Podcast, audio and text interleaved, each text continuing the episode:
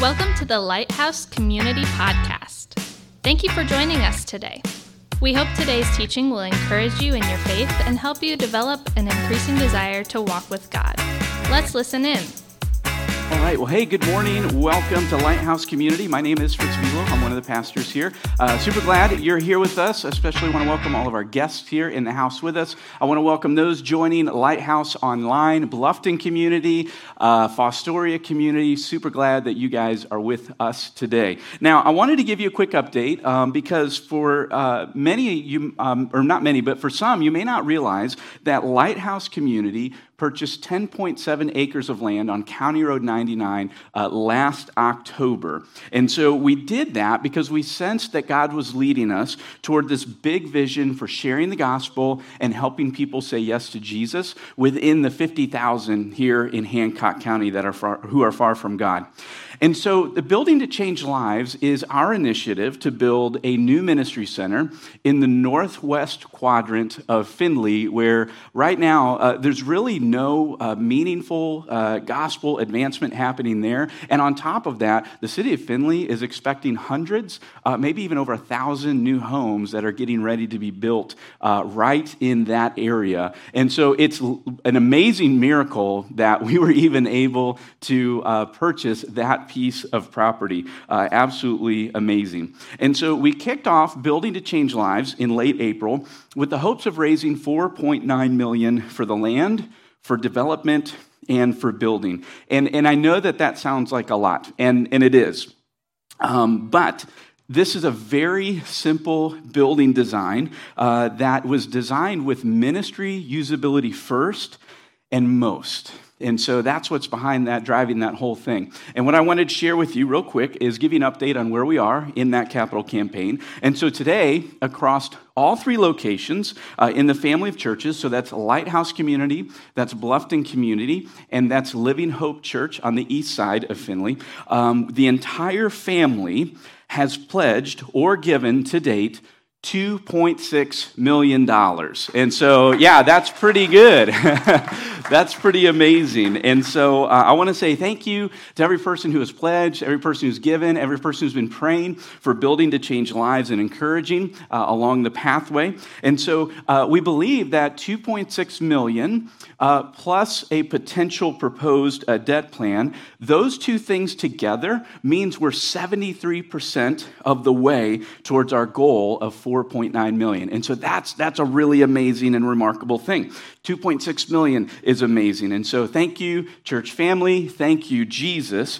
Now, in order for us to move forward with finalizing this building design, making plans to start dirt work, uh, to begin construction, we really do need to be at a total of 3.9 million in pledges and gifts. And so we can get the rest of the way uh, to the 4.9 uh, with a loan that works within our ministry budget. So where we're at today is we're praying that God would provide that additional 1.3 million in pledges and gifts. And so let me share a couple next steps that we're taking as a church, and we're asking the family to engage as well. Uh, first is this uh, you will either receive a letter, you actually might already have, uh, or an email that's going to detail all the specifics of the campaign that I just shared with you. And included in that letter is a feedback request that we're asking everybody to complete in return. And so we just want to discover where is our church family in this process and what are the next steps that we should be taking together. And so uh, I want to ask you please look for that email or that letter. Uh, and if you will, uh, complete that and then return it to us as soon as possible because we really do want to hear from you and we want to move together as a family. And so 73%, the second thing is this 73% is good, but we really do need to be at 100%. And so this is the church family's opportunity to move us forward to completion. And so I would just throw this out. Um, if you haven't pledged, if you haven't given, I'm going to ask you to do this. Will you pray and will you consider being a part of building to change lives? And so this is a really big initiative with a big vision uh, focused on the sharing the gospel in our county. And so we really do uh, need to be as close to 100% of our church family as possible participating in this initiative to move forward. And so, what this is really about is all of us moving forward together with the Lord as we take next steps. So I just wanted to share that update with you uh, very briefly before we got into the message. So uh, again, uh, just want to say thank you to everybody who's joined Building to Change Lives. Uh, thank the entire Lighthouse community family. Uh, God is really doing a special thing here, right? And we're just wanting to stay in step with Him, take those step, next steps together. Uh, let's keep helping people say yes to Jesus. Now, as Larry had mentioned, if you brought a Bible, uh, if you would open up to Revelation chapter 2, or you can click over there on your device. Uh, today, what we're talking about is we're talking about the distraction of compromise. Here's what I want everybody in the house to do uh, just uh, do this. Everybody say compromise. Okay, some of you compromise right now to do it because like I don't like saying stuff out loud in church. That's dumb. Um, if you're if you're in the chat, if you're online, type compromise uh, into the chat. So uh, we're talking about compromise, and compromise usually pops up when two people see the same thing, but they see it in different ways, right? And so usually uh, an argument develops, at least a debate, and really the only way forward is for each side to make a concession, right? To give up part of what they want so they can get to the whole. And so, uh, you know, compromise is not unfamiliar to us. We do it almost every single day. Uh, it's, you know, it's negotiating with your four-year-old to eat more peas, right? Okay, 10 peas, and then you can be done. All right, four. Okay, two, right? All right, you don't have to eat any peas, just have cookies, right? Like that's, you know, Christine and I have made, uh, uh, you know, we've made a commitment. Uh, we never negotiate with terrorists, so we just didn't do that with our kids. Um, compromising to work out a time for your teenager to come home, right? They want midnight, you want 5 p.m., and so you compromise on 11, uh, right? A couple years ago, my wife Christina really thought we needed a second cat because our current cat, uh, Cami, this is uh, Cami, yep, uh, said she needed a friend. And uh, I thought we didn't need a second cat because, well, I don't even like the first one. So um, why would I want a second one?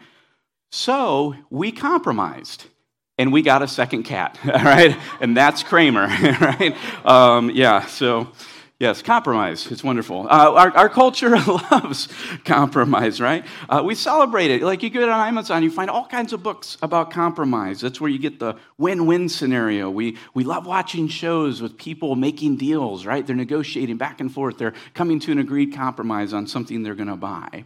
And so compromise is all over the place. We're not unfamiliar with this. But it does make the question that is there a moment or is there a situation when compromise can go too far and it's no longer helpful, it's actually hurtful?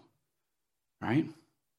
That compromise can go too far and actually compromise can be wrong. And we know the answer is yes, right? We know because we feel the pain of that regularly in our lives. We know that for many of us, we spend too much time at work and we compromise time with our family, right? Or the reverse. We spend way too much time with our family and we compromise the things that we really should be accomplishing at work. We set boundaries with a boyfriend or a girlfriend and we go right on past them. One beer turns into 10 and you don't remember where it ended after that, right? We want to pray and study the Bible, but more important things pop up and we never really do, right? And so, and so you compromise.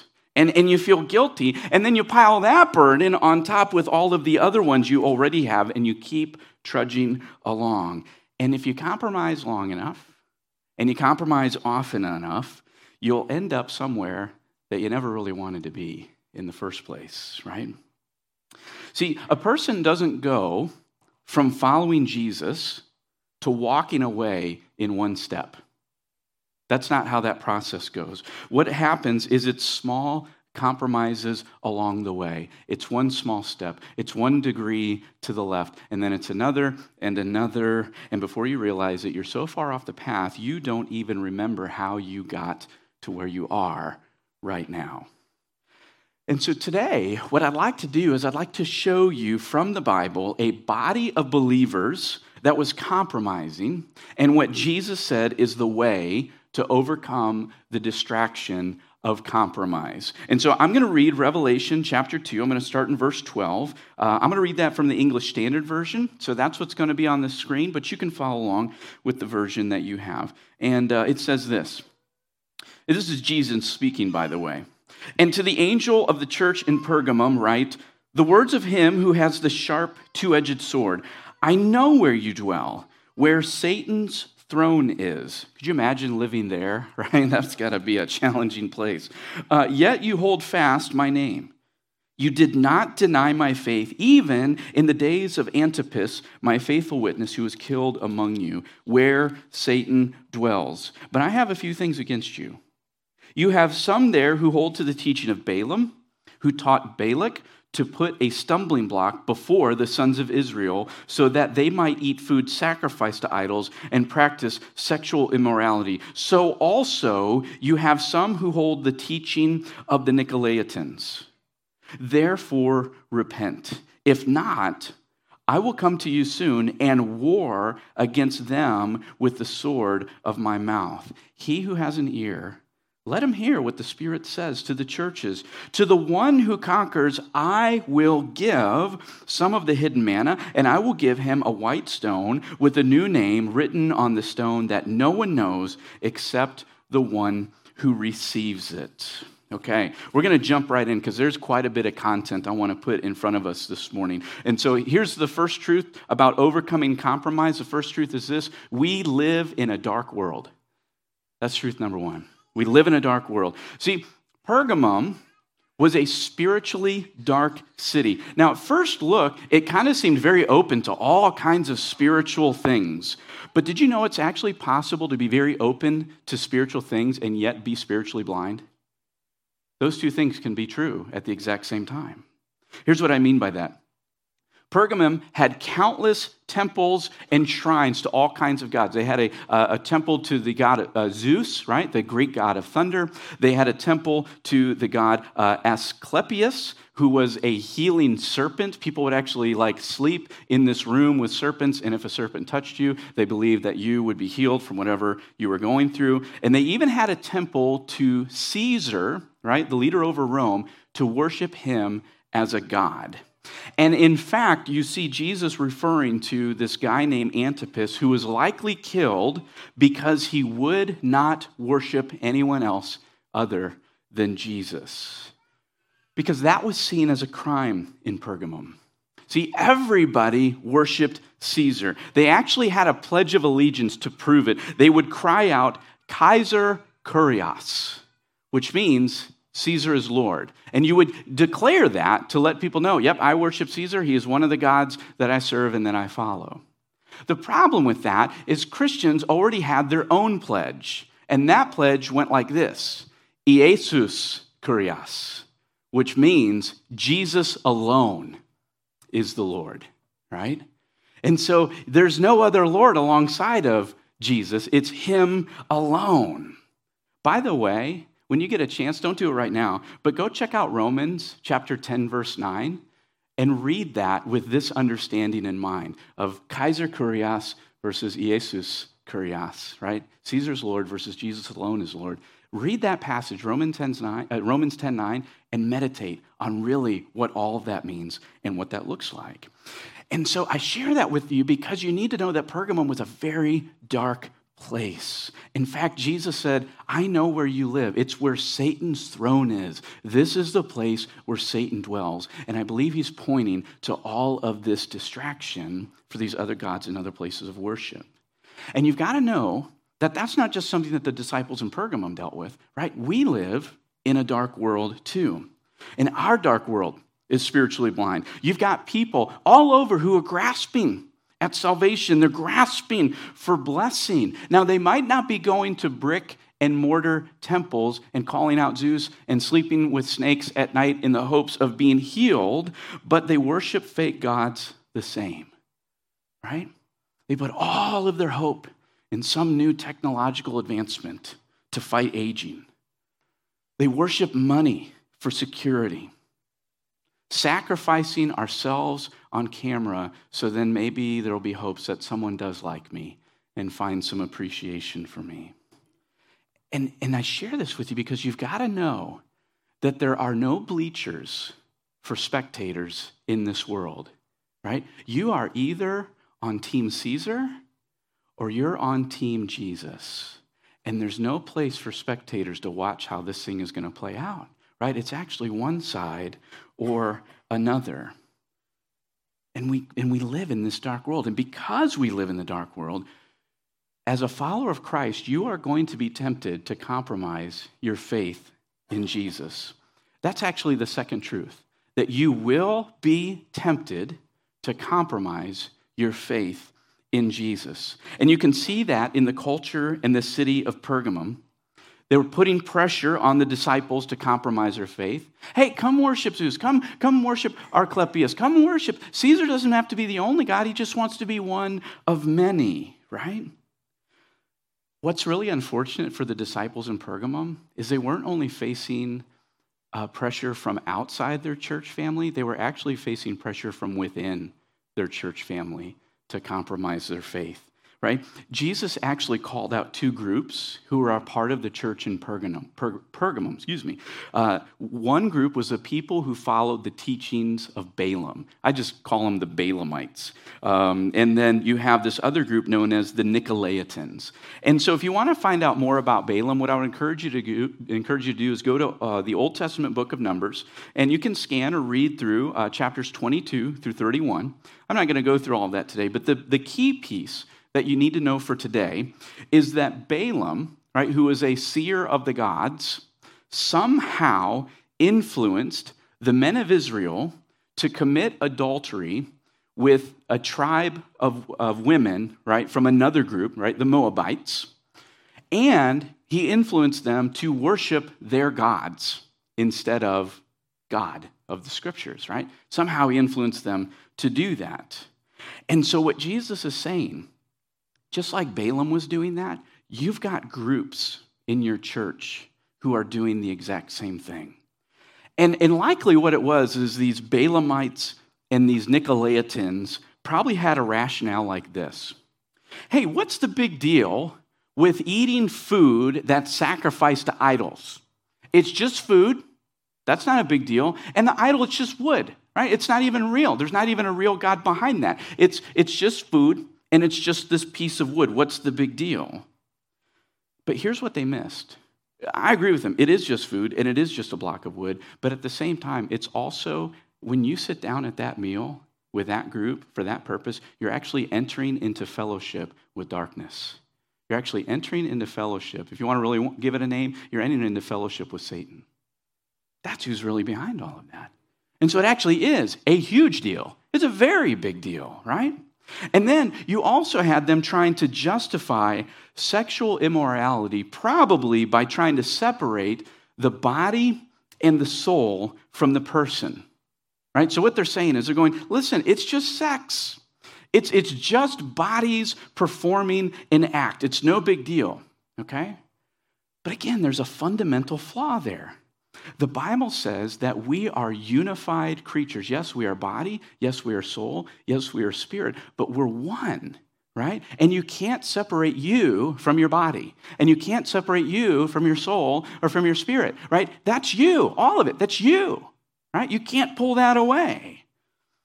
And so, what happens is when, when you have sex with someone who is not your spouse, what you're doing is you're actually uniting yourself to them in a way that's only designed for your spouse.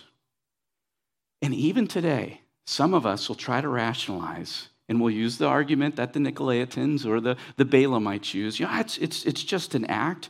Or you'll go the other route and go, well, since, uh, since we've already had sex, we're basically married, right? That's, that's all that matters, right?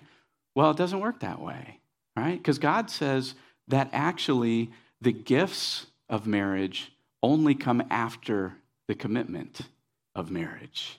And what we like to do in our culture is we like to flip flop those. We want the gifts without the commitment. But God says it's the commitment of marriage that comes prior to the gifts of marriage. And so you've got the disciples in Pergamum, they're being tempted from outside the church, and that's enough on its own. But then when you're facing temptation to compromise from within your church, that's a whole nother one. And quite frankly, if it lasts long enough, you'll begin to bend. And if you bend long enough, you'll either break or you'll go, well, being crooked is normal right? That's just the way it is and the way it's supposed to be.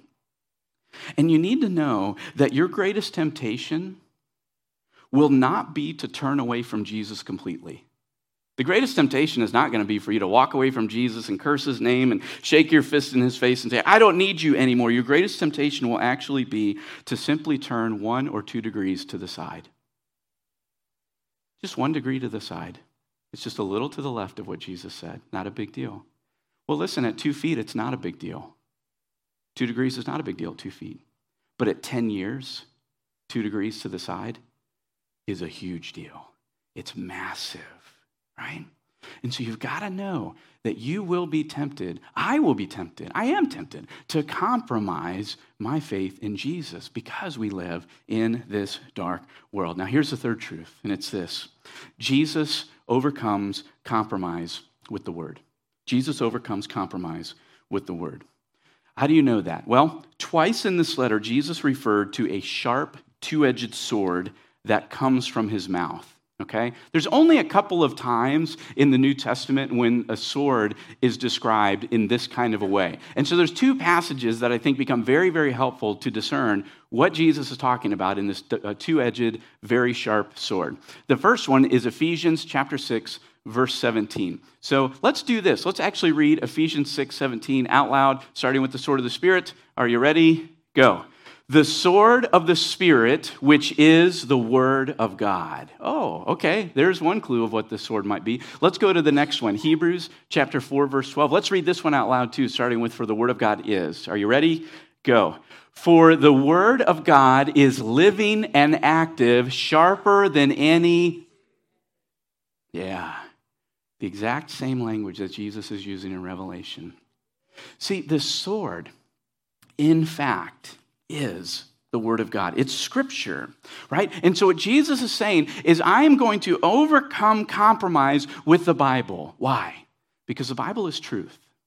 And truth divides and distinguishes. All right? Truth divides and distinguishes. Okay, here's what I mean truth distinguishes fake from real. The Bible distinguishes between lies and reality.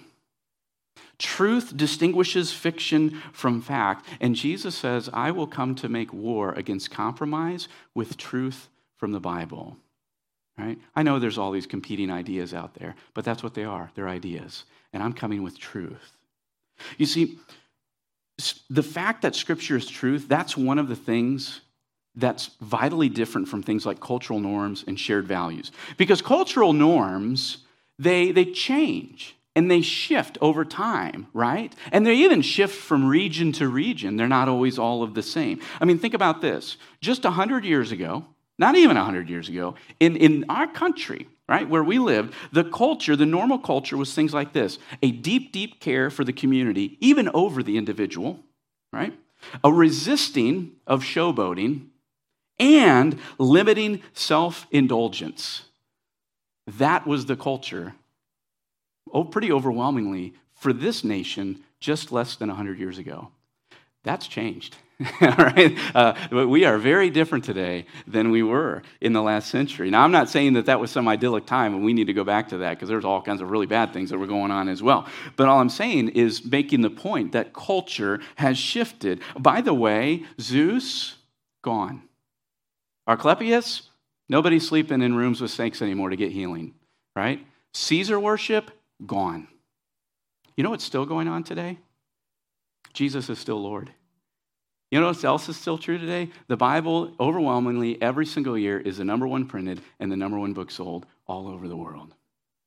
Still today, people are saying yes to Jesus Christ as their forgiver and leader. Why? Why would that be? Because truth supersedes culture, truth supersedes language barriers, truth supersedes time. It remains even as cultural norms and shared values shift and change. Truth remains the same. And in John 17 17, Jesus said, Your word is truth when he was praying. And so you have to know that the Bible is the highest standard of truth. And it's not, see, what we do is we confuse that sometimes. What we'll do is we go, oh, well, the Bible holds to some higher principle of truth. And that's why it's true. So you've got this overarching uh, idea of truth, and the Bible fits in that. That's a wrong way to look at it. In fact, the Bible says the very opposite. The Bible says itself is the highest standard, it is the principle of truth, right? If you want to look at truth, it's Scripture, which means that every other claim must be put against the basis of truth, which is Scripture. And if it doesn't stand up, right, Jesus makes war against it, right, with truth. And he overcomes compromise with the truth of the word. Okay?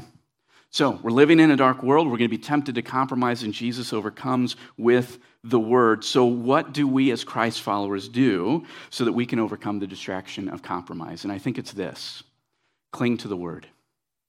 Cling to the word. You say, well, what, what do you mean by that? Well, Jesus had told the church in Pergamum that they had, they had done something well. They held fast to his name, they had not denied his faith, right? But what they did do was they allowed some groups into leadership and into teaching positions, and they were teaching in direct opposition to Scripture. And so that leads me to believe that many of the disciples in Pergamum had said yes to Jesus. They understood the gospel at its core, and they put their faith in Jesus Christ. But no one had taken their faith beyond.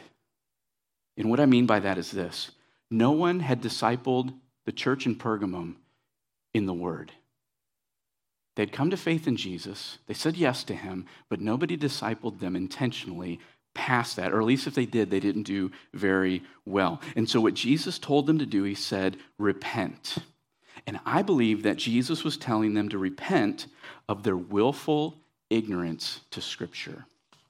I don't see any other way that they would have allowed the Balaamites and the Nicolaitans come in and do what they were doing. Now, here's where you cross over to our time. There are actually a lot of Christians in the church today. Some are even in light, a part of Lighthouse community and, and all of that, who have said yes to Jesus, but no one's actually taught them how to read the Bible. No one's taught them how to know what God has said. No one's taught them to learn who God is from the scripture.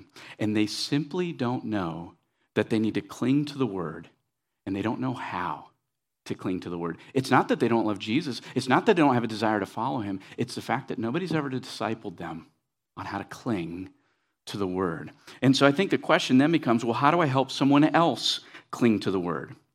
And I think the first step is this you have to cling to the word yourself.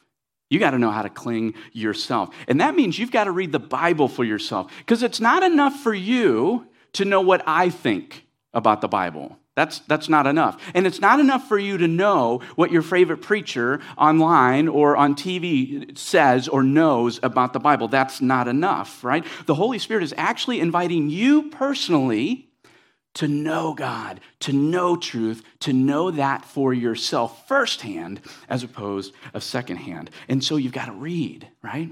Now, I know when I say read, some of you are growing and going, oh man, I hate to read. I haven't read a book since I was in high school. I didn't even read a book when I was in high school, right? Like, you know, I, I don't like to read. And I would say two things to that. First, get over it, right? like, just get over it. Okay, listen, reading's like building a muscle right? You, you, it's not very strong at first, but you do it a little bit at a time, it gets stronger and stronger and stronger. And so do that, right? Build that muscle. But here's the second thing I would say to you there are different ways to read. There's different ways to read. One is to literally read the words on a page or on your phone, right? Either one's fine, doesn't matter. That's one way of reading. You know, another way of reading is to actually listen to scripture being read to you. Do you know that for free on the Bible app, there are a number of audio versions that you can just listen to scripture being read to you. A lot of times I'm in the car, I'll just start on a book of the Bible, hit play, and I'll listen to scripture as I'm driving around, right, to wherever I'm going to next. Here's another idea if you've got kids or, or you know, you've got somebody who's willing to do it, just ask them, ask them to read scripture to you. How cool would that be? Like, you know, for five, ten minutes a night, you just have your kids read you scripture out loud. Um, that's, that's a way that you could, you could read scripture and also kind of disciple your kids and or someone else you know that you love. Uh, another way to read scripture is this: um, is to meet up with other growing disciples and talk about it. Hey, I read this. I have this question. Uh, you know, what does this mean? Jesus said he's going to overcome with the sword. What does that mean? What does that look like? Listen, there are so many ways to read other than sitting down at a table and, and reading words off a page. That's not wrong. That's not bad. But we're all not wired that way. And so think about some other ways to engage on that. Listen, here's the sharp truth, okay? This is the sharp truth on this. Some of us need to repent from avoiding the Bible. Let me say that again, that's very important. Some of us actually need to repent from avoiding the Bible because you've been avoiding Scripture for whatever reason. It doesn't matter what the reason is. I don't like to read, I don't understand it, nobody can help me under, explain it to me. It does not matter. But what you've done is you've chosen ignorance. You've willfully chosen ignorance. And this is a critical reason why you're compromising your faith and you feel the weight of conviction in your life almost daily, right? That's the Holy Spirit convicting you, right? Calling you to repentance. But the problem is, you don't even know how to respond because you don't know the truth of what Scripture says. And so, what you do is you live each day with the weight of this on your shoulders, going, Man, what can I do to feel better? And the way to feel better, it's, it's not even about feeling better, it's about leaning into the truth of Scripture and clinging to the Word yourself. That's the first way that you help someone else cling to the Word. But then you can help others cling to the Word too. Here's why I say that because Jesus told the believers in Pergamum, He said, Listen, repent of your sin. That's what He said. Repent of your sin, or I will come to you suddenly. And then he says this and fight against them with the sword of my mouth. So Jesus says, Repent, or I'm coming to you quickly, and I'm going to make war against them. Okay? Who's the them? I think the them is the Balaamites and the Nicolaitans, right? The ones who are inside the church who are leading believers to compromise their faith. And what I love about this is yes, Jesus is so unhappy with what is going on in that church, and he's like, that is not right, and it needs to be corrected, but he doesn't come and say, I'm going to kill them all, right? He comes and he's saying, go warn them. Go warn them. Tell them that what they're doing and what they're teaching is outside of Scripture. Help them learn how to cling to the Word. Not to anything else, not to some other ideology, not to some other philosophy, but to cling to the Word. Invite them to repent and cling to the Word. Share the gospel with them, share truth with them, so that they can repent and they won't be at war with me, right? Jesus saying, Go to them and help them. And, and I can tell you from firsthand experience, right? This is not always easy. Uh, years ago, I was uh, just chit chatting with a friend, and uh, he had shared with me that he had worked every day of the week for the last few months, right? Because he sharing about just kind of feeling worn down, and he was tired. and He shared, Yeah, I've worked every day for the last few months. And the way, but the way he said it, he almost wore it like a badge of honor. You know, I'm working hard, I'm working every day of the week for the last few months. And he was feeling drained and he was feeling overwhelmed. And I asked him, I said, Hey, you're my friend. And I have a question. What would you say to me if I just confessed to you that I was cheating on my wife, Christina? Like, what would you say to me? He goes, Well, I tell you to stop. We go, Okay, why? He's like, Well, because God's word clearly says that that's outside of his character you know, to commit adultery on your wife. I was like, oh, yeah. I said, it's actually one of the Ten Commandments, right? It's the seventh, not to commit adultery. And he said, yeah, I'd tell you to stop. I'd tell you to confess, and I'd tell you to change the way you're living. And I said, okay.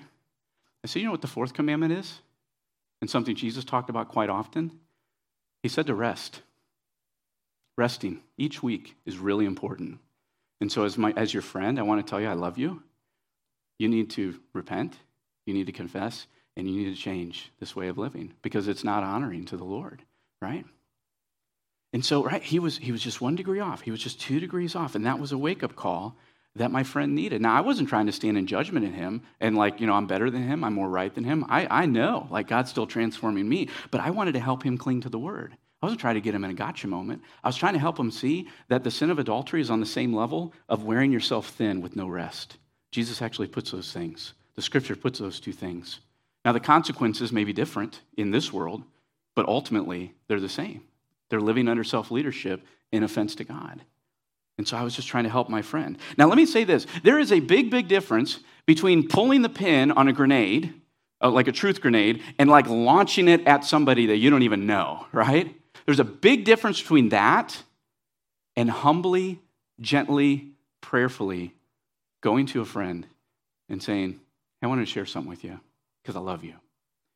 Know the difference between those two things and choose the Jesus way, right? As opposed to any other.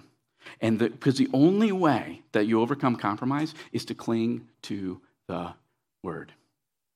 Now, to help you do that, uh, I came across and I found this Bible reading plan that you actually might find really helpful. So it's, uh, it's we're calling it the Survey Bible Reading Plan. Again, we're not great with titles here, but uh, Survey Bible Reading Plan. What this is, this is a 61 day plan that will actually introduce you to all the major people and major events of the Bible in chronological order, beginning with creation getting to like the birth and sustaining of the nation of Israel, um, getting to Jesus, all the way to the end words of Revelation. Okay, you're not reading all of the Bible, but you're reading these big snippets that's going to help you. Uh, I think it's going to help you see like all of Scripture in broad brushstrokes, and I believe that the Holy Spirit's actually going to lead you to make connections between the Old Testament and the New Testament that will be very, very helpful for you in your own personal faith in clinging to the word. And so if you want to receive that, just check that next step on your connection card here in the house or online. We will email that to you this week so you can have access to that Bible reading plan. Uh, we'll put that in your hands. Now, the last thing Jesus says is He said, There's a blessing for those who choose to cling to the word, even when they're under pressure to give up. He says this To the one who overcomes compromise, I will give him manna, and I will give him a white stone that bears your new name. Let me tell you very plainly what that means. Jesus says to the one who chooses to cling to the word, even when you're facing pressure to give up and to compromise, I'm going to be your provider. I'm going to provide for you while you're being tempted. I'm going to provide for you through the temptation. I'm going to provide for you all the way to victory. And the victory, by the way, is this white stone with your new name that points to your eternal hope in your eternal relationship with God in heaven, right? That's the blessing for choosing to cling to the word when compromise comes. And so cling to Jesus, cling to the word, and never let go. Now, I want to invite you to bow your heads and to close your eyes. And I want you to ask the same question. We ask it every week. Some of you might be going, You need a new question. No, no, I don't. You need to think about this question. That's what you need to do. This is a question Jesus, what are you saying to me through this message right now? And I want you to listen to him for just a moment.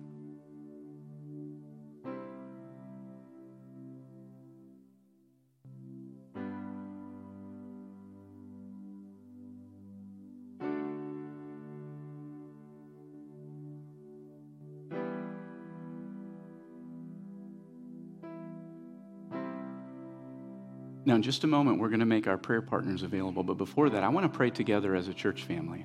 Here's what I want you to do your heads bowed and eyes closed, still listening to the Lord. Just for a moment, I want you to invite the Holy Spirit to shine light on the ways that you may be compromising right now. And ask Him for the strength to repent and cling to the Word.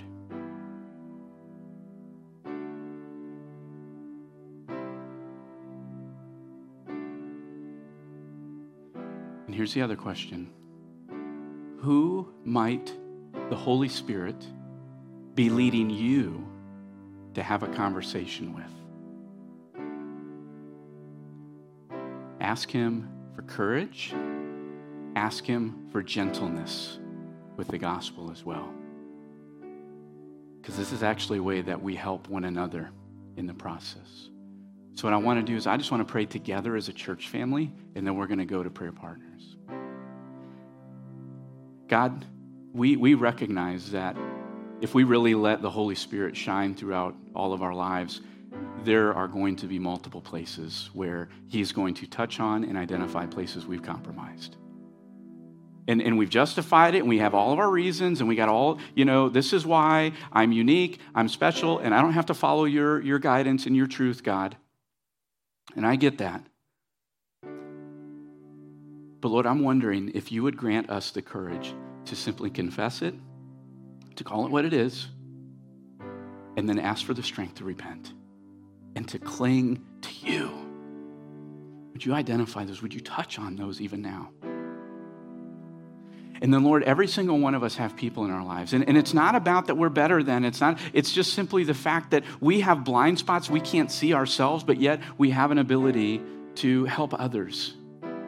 And so we pray that if your spirit is leading us to have gentle, humble, and yet truthful conversation with family, with friends who we love dearly, would you give us the courage to do that?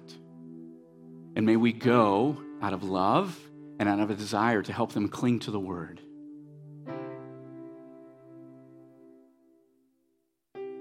And so lead us by the power of your Spirit, we pray. We know we need you more than anyone within this whole process. Now, one of the things we love to do is we do love to pray with one another, face to face uh, at times. And so, what we're going to do is the band's going to lead us in one more song. And during this last song, we're going to have prayer partners who are available. They're going to be available in each corner of the room. Right? So we'll have one up here by the cross, one over here by the tank. Promise we won't push you in. Uh, one back by the sound booth, one by the, the double doors. Right? They're going to be available to pray with you about anything in your life, anything at all. Could be what we talked about this morning. Could be something else. But please don't let the fear of what other people might think, your own uh, hesitation, your own fears to stop you from praying with another believer. This is one of the most powerful things we'll do this morning. And so during this last song, which won't last very long, I'm going to invite you to come forward in just a moment and receive prayer this morning. Let me pray for you, and I want to invite you to come too. Holy Spirit, I pray that you would draw every single person who needs prayer, every single person who desires prayer, right now. In Jesus' name, amen. Thanks for joining us. If you'd like to learn more about Lighthouse Community, check out our website at mylighthousecommunity.com or connect with us on Facebook. You're invited to join us live Sunday mornings at 9:09 or 11:11. Thanks again for listening to the Lighthouse Community Podcast.